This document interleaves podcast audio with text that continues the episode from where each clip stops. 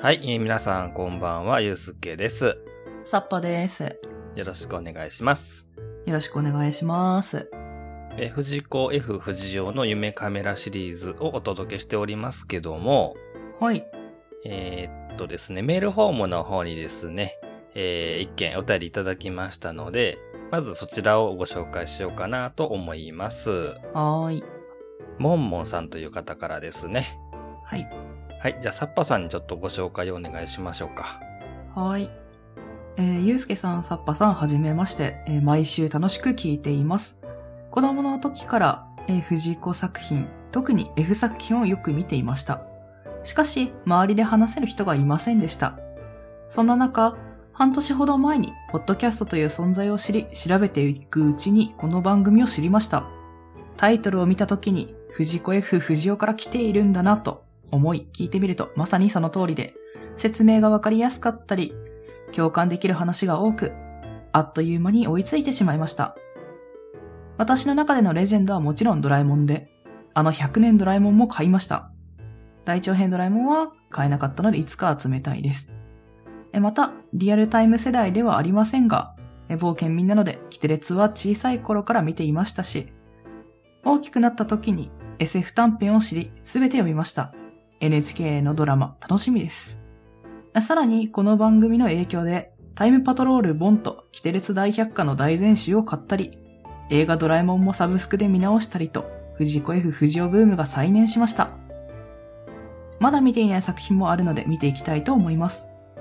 えポッドキャストフリークスには参加できませんが、これからも一リスナーとして応援していきたいと思います。お体に気をつけてください。PS、えー名前のモンモンは、私の子供が1歳えー頃の時に、えードラえもんを見ながら、モンモン、モンモンと言っていたのを聞いて可愛かったのでつけました。今でも小さい子供二人とドラえもんを見ているので、大きくなったら他の作品にも触れさせていきたいです。とのことです。ありがとうございます。はい、ありがとうございました、もんもんさん。えっ、と、見つけていただいたということでですね。はい、そうですね。このね、あの、配信のタイトル、少し不思議ないと見てね、F 作品だってこう、ピンと来たっていうところがちょっとやってて嬉しいなってすごい思います。うん、そうですね。ね。それでですね、あのーまあ、100年ドラえもん買われたりとかね、うんうん大全集買われたりとかね、うん。うなんん、かちょっとでもその、なんでしょう。藤子ブームがこう再燃する何かのきっかけにこうなれたんやったらすごく嬉しいです。やっててよかったなと思いますね。うんうんうん。で、このね、お話の中にも出てきたんですけども、NHK のドラマっていう話があったじゃないですか。うん。はいはいはいはい。これ、あの、うちの配信で触れてたかどうかちょっと忘れちゃったんですけども、はい。藤子 F 不二雄 SF 短編ドラマ放送のお知らせということで、え昨年の12月に発表がありまして、はい。えー国民的漫画ドラえもんの生みの親、藤子 F 不二雄が描いた刺激的でシュールな SF 短編漫画を実写化ということでですね、うんうんえっ、と、SF 短編全10作、10作ドラマが10本なのかな、うん。はいはいはい、えーはい。映像。化されるとのことですね。うんうんうんで、一部、えーラインナップが公開されてまして、うん。はい。えっ、と、まず、流血鬼。おー。こちらが前後編だそうです。あー、はいはいはいはい。なるほど。だから、まあ、多分作品数は10本じゃないですね。まあ、全10話ってことなんで。はい。そして、昨日の俺は今日の敵。うんうんうんこれタイトル。ね。はい。はい。あと、テレパシー。うん。で、定年退職。あー。うんそして、メフィスト参加。というね、あーこの5本が、えー発表されてましてですね。まだ、だからはい、残り話数あるので、続報来ると思うんですけども。うん。いや、これ久しぶりの SF 短編がこのメディアにね、こう出てきてっていうのはすごいワクワクしてますね。うん、そうですね。うん、あの、NHK のえーサイトのところにね、そのお知らせのニュースページがあるので、ぜひ見てみてください。はい。流血期と定年退職、この2つにね、関しては、過去にうちの配信でもご紹介してる回があるので、よかったら、あうの、んエピソードリストの中からね、こう、もう一回聞いてみていただけたら嬉しいなと思っております。うんうんうん。はい。でね、今年はね、2023年、今年はですね、はい。藤子 F 不二雄先生の生誕90周年にあたる年なんですよ。そうなんですね。そうなんです、そうなんです。うんうんうんえっと、まあ、あっという間に10年経っちゃって、あの、生誕はい80周年ですね。2013年ですね。うんうん。こちらね、まあまあ、いろんな、その藤子 F 不二雄祭りが行われたんですよ。うんうんうんなので、今年もちょっといろいろね、こう、普段はやっぱり児童向け作品っていうところで有名だったりするじゃないですか。うん。はい。それだけじゃなく、まあ、いろんなね、この漫画家、一漫画家としていろんな作品がこう、メディアに取り上げられたりとか、だと嬉しいなってすごい期待はしてますね。なんか、うんうんたワクワクしてるというか。 うん。うーん。というわけでですね、あの、もんもんさんのお子さんも、1歳のぐらいの時にね、ドラえもん見て、もんもんもんもんって、うんうん可愛らしいあのエピソードもいただきましたけども、うん。はい。まあ、多くの人がそうであるように、まずはね、児童向け作品に触れて、うん。大人になってから、え、こんな話あったんやっていう、このルートですね。うん。そのあたりをね、ぜひお子さんにも 引き継いでいただいて、 はい。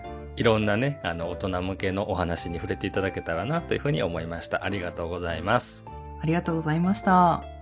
ではでは、えー今日のお話に、えー行きましょうか。はい。えーっとですね、タイトルが、視界鏡と言います。ほう。視界というのは、まあ、4つの海と書いて視界。ああ、ほうほうほう。で、今日は、まあ、鏡ですね。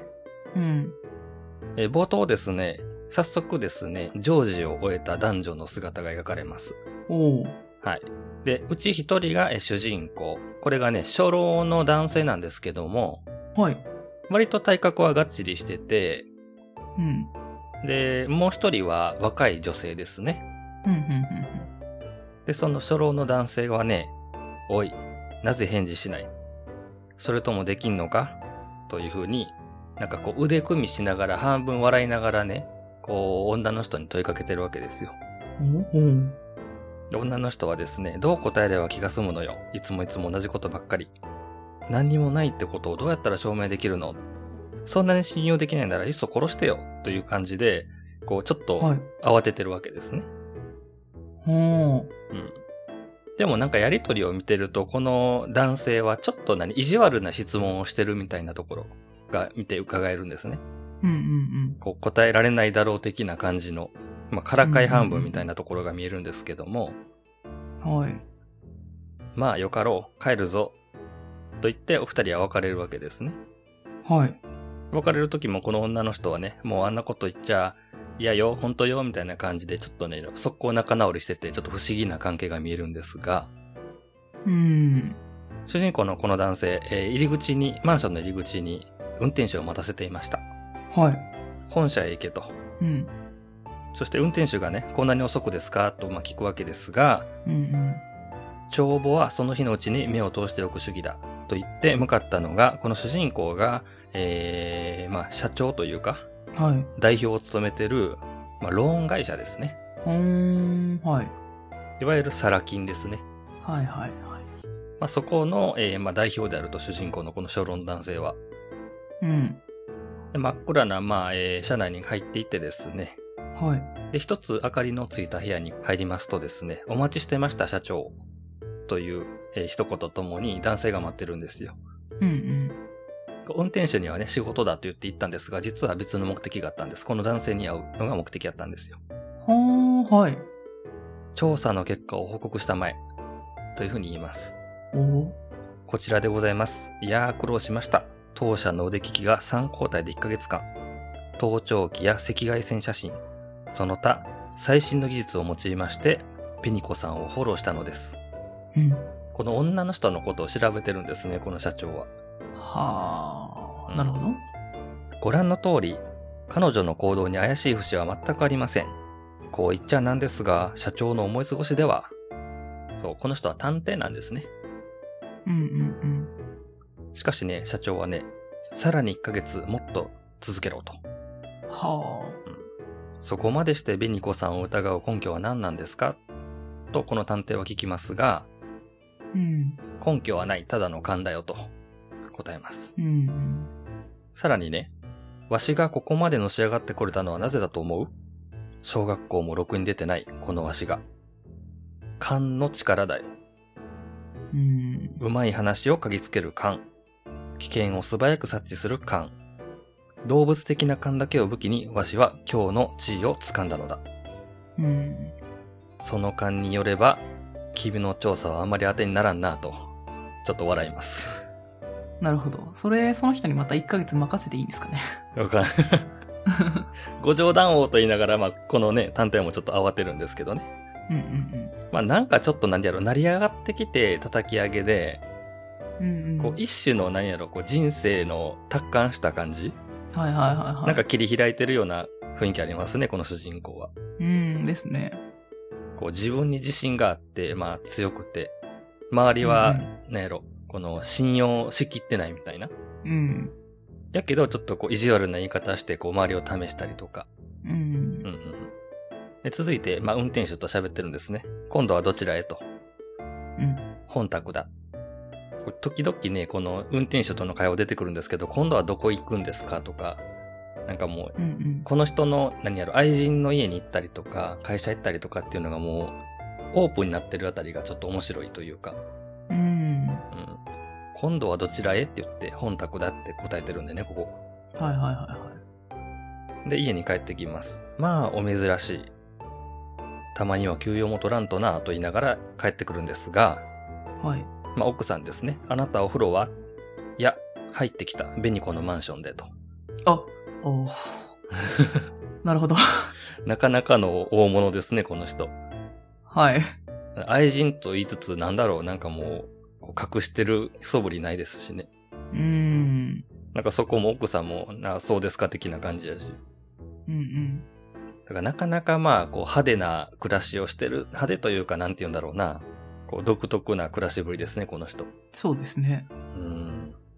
で、夜、まあ、寝巻きに着替えて、で、まあ、酒を、まあ、飲んでるわけですよ、この人。うん。そこで言ってるんです。紅子が惜しいわけではない。女は腐るほどいる。ただ、わしは、知らぬうちに苔にされることが我慢ならんのだと。うんうん。うん。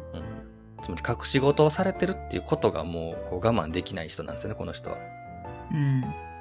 なんで、まあ、紅子さんに、まあ、その雰囲気を感じ取ったんかな。はいはいはいはうんい。それでこんなに執拗にこう調べさせてるわけですよ。うんうんもし飼い犬が手を噛んでいるのなら、報いを与えなければと。うん。うんうん。ちょっと迫力あって怖いです、この人。そうですうねー。ん。するとですね、枕元に一枚の写真が落ちてるのを見つけるわけです。はい。先ほどの、まあ、えー、ことを終えて、二人で話してる主人公と紅子の姿が写ってたわけですよ。はい。誰が、いつの間に、どうやって。そこに手紙が添えられております。うん。あなたが今切実に求めておられるものをお譲りします。司会教です。性能については作例の写真でお分かりかと思います。明日午前11時、中央公園噴水広場でお待ちします。ヨドバ。ほう。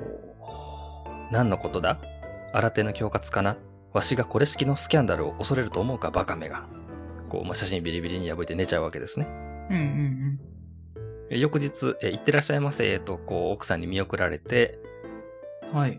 で、運転手にね、どちらへと。いや、本社に決まってるだろうがと。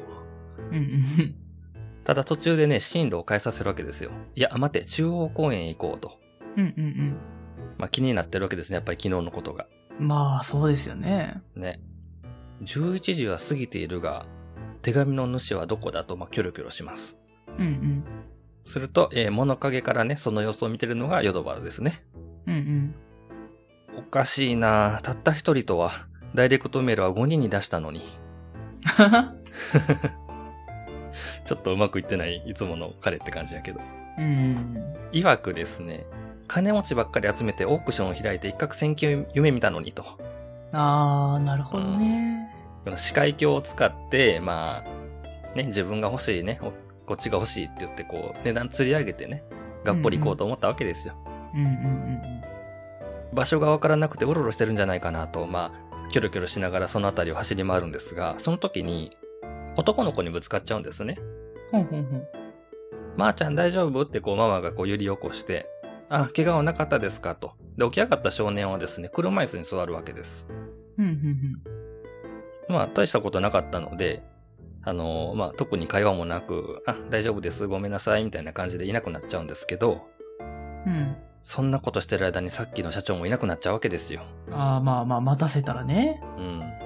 じゃすると遠くにね、バカにしよって、何か心にかかったので来てみたが、やはりいたずらだったか、と、こう、プンプンしながら帰っていくと。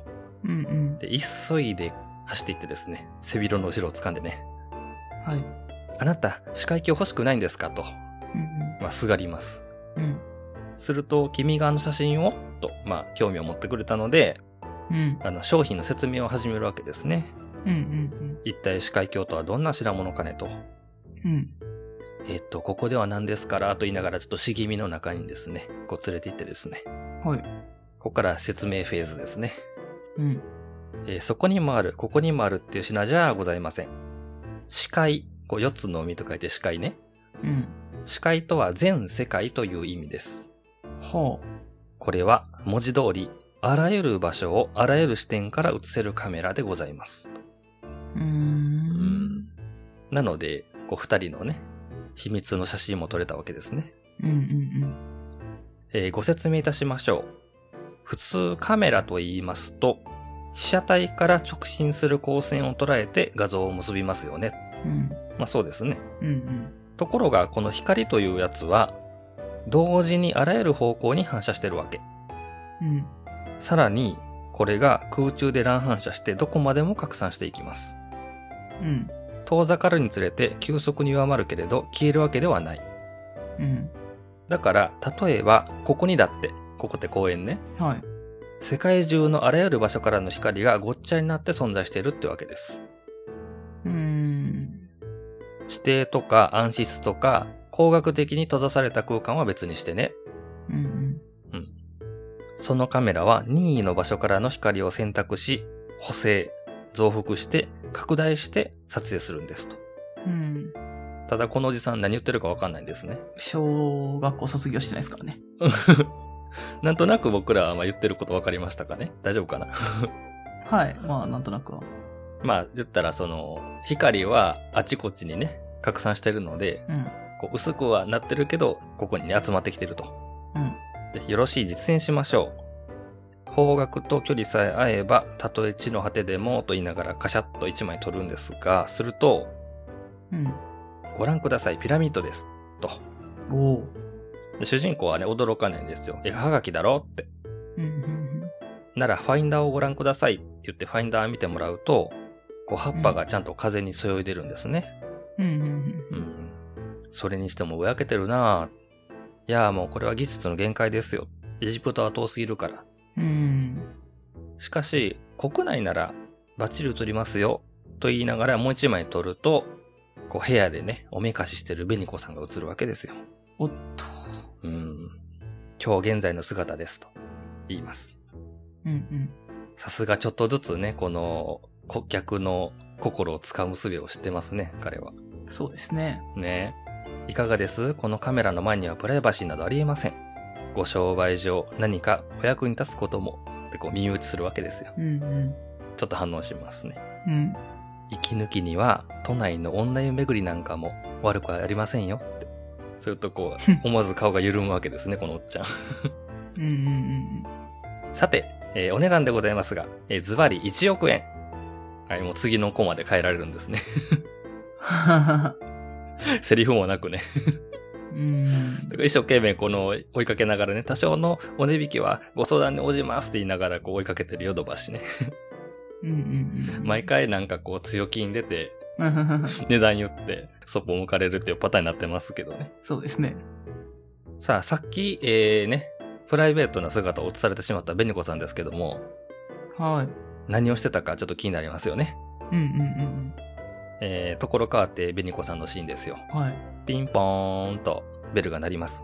うん。遅かったじゃない。と言いながら迎え入れた男性は、先ほどの探偵ですね。あおい、やばいぞ。社長の勘は馬鹿にならない。火遊びはこれまでにしようや。何言ってんのよ。報告書書くのはあんたじゃない。ー。うんうんこの二人つるんでたわけです。うん。なるほどね。はい。はじめはこのケチ親父の当てつけにあんたを誘惑したんだけど、今は本気なのよと。まあ、どうなんだろう。これは話の流れからいくと、えー調査に向かわせた探偵をこの紅子さんが誘惑したんかなうんうんっぽいですね。うん。うん。だから、これまでのボーイフレンド、みんな整理しちゃった。って言いながら、もう抱きつくわけです。なかなかこの紅子さんもしたたかですね。でそもそも、まあ、何人もいたわけですね、今までも。そうですね。もうなんか、初めのね、この、社長の前で振る舞ってた、ちょっと何、押され気味の紅子さんはやっぱり演技だったわけですよ。うんうん社長もほら、女なんていくらでもいるとかって言ってたけどさ、うんうん。うん。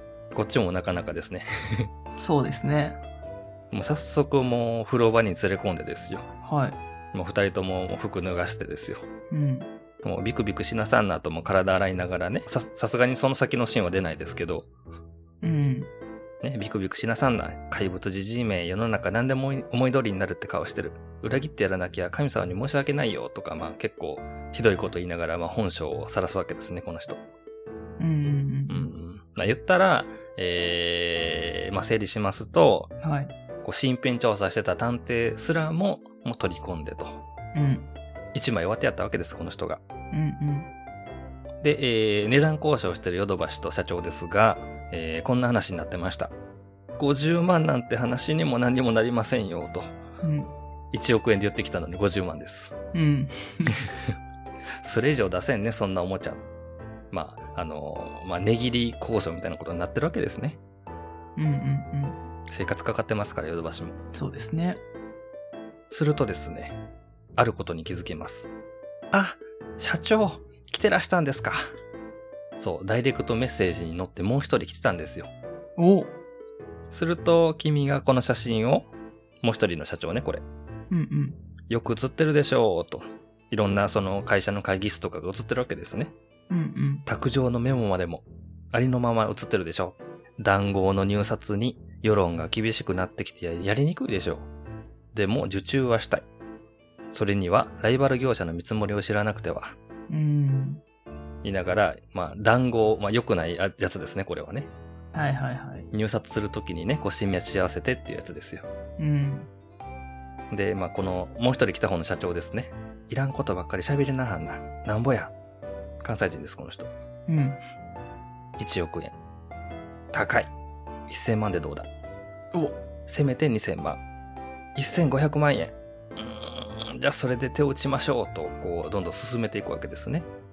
うんうんすると、さっきまで50万なんて言ってた、もう一人のね、サラ金の方の社長ですよ。うん。はい。 2000万出そうと、お乗ー。ってきました。あー。えーすると、えー関西の方ですね。こっちは2500万。ね。うんはい、3000万。あ4000万。いや、うんうちは7000万だ。いや、1億だと。あー 目の前でね。この社長同士の、ここはね、でもなんかこう、プライドみたいなところもあんのかなまあそうですね。うん。どっちがね、いくら出せるかっていうことで、もう、ヨドバシの思惑通りですね。うんうん。こう、競りが始まるわけですね。司会卿をめぐうんっうんて。うんもう余裕しゃくしゃくでね、もう噴水のヘリに腰掛けてね、相談がまとまったら教えてくださいね、みたいなこと言いながらウキウキしてると。うん。やったね。 でもね、ヨドバシの脳内ではもうこんなストーリーがもう繰り広げられてるわけですよ。あの汚いアパートを引き払って、マンションでも買って、うん。うん。ちょっとした旅行でもと言いながらね。はい。まあ今までの彼を見てるとね、 そうだよね、そうだよね、いや言いたくなるんですけど。そうですね。すると、相談がまとまったようです。二人の社長が歩いてきます。まとまりましたかともうニッコニコのヨドバシ。うん。対して、二人はね、つまらん競争はやめにして、談合させてもらいましたわ、と。あえー、10万円で、共同購入。ー。うわ。それ以上、ビタ一問出しまへんで、と言われます。あ談合ですね。はい。ー。うんうん。えちょ、ちょ、ちょ、ちょ、ちょっと考えさせてください、と言いながら、10分だけ、と、もう、もう目回してるわけですね、ヨドバシ。うんうんあまりのショックにね。うん。うん。か顔から出る汁全部出して、ひどい、汚い、あんまりだと言いながらとぼとぼ歩いていくわけですね。苦労人ですわ、本当に。うんうんうん。でね、前を向いて歩いてなかったもんですから、はい。人とぶつかるわけですよ。ガシャーン、さっきの男の子。あー、ごめんなさい、ごめんなさいと。ああ、ああ、あで、先ほど言ってたように、この男の子、車椅子に乗ってるんですね。あ。うんうんうん。ですよね。で、落とした、えー荷物の中にですね、世界の旅という、まあ、写真集みたいなものがあったんですね。うん。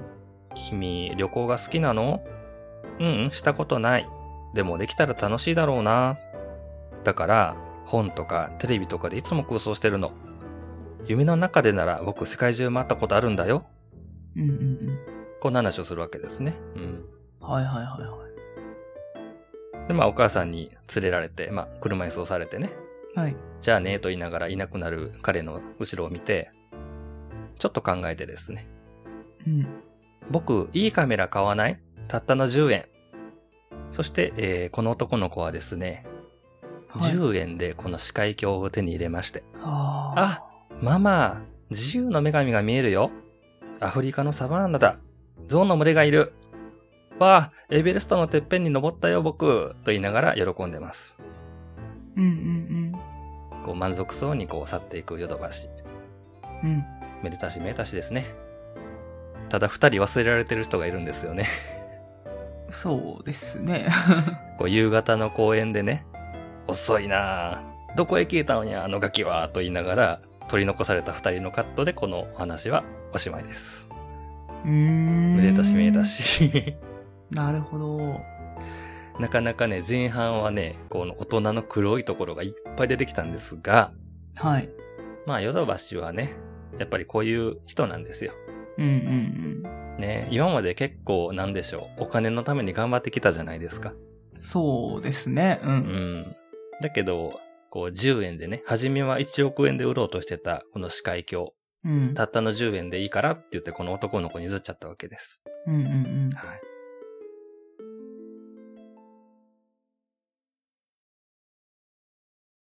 ポッドキャストフリークス。2023年3月4日、大阪難波で、ポッドキャストをテーマにしたイベント、ポッドキャストフリークスを開催。総勢27組のポッドキャスターに会えるリアルイベント。入場チケット絶賛発売中。詳しくは、ポッドキャストフリークス、オフィシャルホームページ、podcast-freaks.com をチェック。ポッドキャストラバーの皆様のお越しを心からお待ちしております。 Do you like it? Yes, I like it. Podcast Freaks.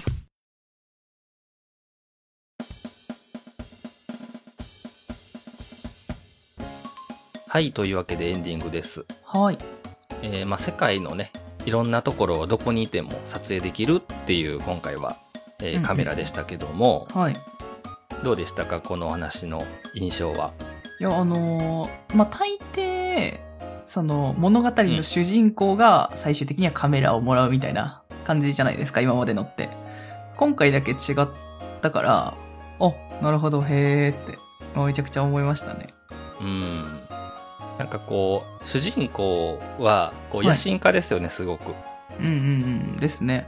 で、この彼に向けて、このカメラをね、売ろうという、このなんでしょう、お客さんを選ぶ力、営業マンとしての、うん、ここはやっぱ間違えてなかったと思うんですよ。うんでうまくいけばねあのセリが目の前で始まって、うんうん。うん、 1億円ってすでに言ってたんでこう初めに言ってたね提示した金額をはるかに超える売り上げをもらえてうん、貧乏暮らしを脱出できたかもしれないんですけどもうんうん結局、まあ、大人の汚いところではめられそうになったうん。そうですね。とねこれ面白いのがこの汚い大人たちの姿を散々描いた上にはい。この人ら全員放置されて終わるっていうのがねうんうんうん、確かに。うん全然だからねこの問題をこの不思議な何アイテムで動かしていこうっていう切り口じゃないっていうのがちょっと面白くて うん、なんかこうここにねどういうメッセージを載せたのかっていうのはちょっと考えるところではありますけどもうん、そうですね。うんあとはですねあの前のカメラシリーズンの話でもちょっとあったんですがはい。同じアイテムなんですけどもやっぱり大人がうん、使うとこういう使い方になるようなでも子供はこう使うよねっていうところの対比も結構しっかり今回は出てたなって思っうんうんうんうんうん。てね、商売敵にね、勝つためとか、はい。こう人のプライベートを覗くためとかね、うん。いやなんかもう大人って嫌ですね。こう、なんか欲にまみれてるというか、心が汚れてるというか。 子供のね、あの、この車椅子の少年はね、はい。夢の中では行ったことがあるよとかって言って、ランランとうん、こんな話をしてくれるもんだからね。うんうん。まあ今回は何やろ打った相手ね、うんこの少年で正解だったんじゃないかなっていうふうに思いますね。そうですね。うん。うん、いやーなんかこういう談合とかさ不倫とかさ浮気とかいっぱい出てくるからなかなか大人向けの話かと思いきや結局、あのヨドバシいい人でしたという まあそういうお話です。うんうんまあ結局あの何やろ自分のうん。はい。貧乏暮らし脱出よりもこの少年の幸せを取ったっていうところでちょっとここ印象アップなんじゃないかなとそうですね。ねいやーなんかこうハートフルなえー結果に今回は終わりましたというところですねうん。さて、えーカメラシリーズですけども、はい。えー次がラストなんですよね実はおー。はいちょはいっとずつねこういう彼の、えー狂言回しであり話によってはねアイテムだけ与えてあの中心から去ってしまうヨドバシうん。うん。ちょっとずつねあのキャラクターがこう見えてきて彼がどうなるのかなっていうところも、えーこのシリーズの軸ではありますけどもさてどんな話が来ますかってとこですねはいはいはいはい。はいじゃあそんな感じで今回は終わっていこうかと思います、はい。えー少し不思議ないとこの番組では皆様からの感想反応藤子不二雄作品への愛等々、えー募集しておりますはい。宛先の方さっぱさんよろしくお願いいたしますはい。メールアドレスは fushigi7110.gmail.com。ツイッターのアカウント名は少し不思議ないと。ハッシュタグはハッシュタグ不思議な。不思議はひらがな。なはカタカナで検索してみてください。はい、それからお名前だけで送っていただけますメールフォームもご用意しております。番組のえー概要欄、もしくは、えー少し不思議ナイトのツイッターのプロフィールのところに、こちらのメールフォームのリンクがありますので、ぜひぜひご活用ください。はい。えーそれから、えー3月4日に行われます、ポッドキャストフリークスという大阪難波のリアルイベント、少し不思議ナイトの参加が決定しております。はそちらの情報の方も、えー概要欄の方に公式サイト載せておきますので、ぜひぜひチェックしてください。い。はい。というわけで皆さん次のお話でお会いしましょう。さようなら。またねー。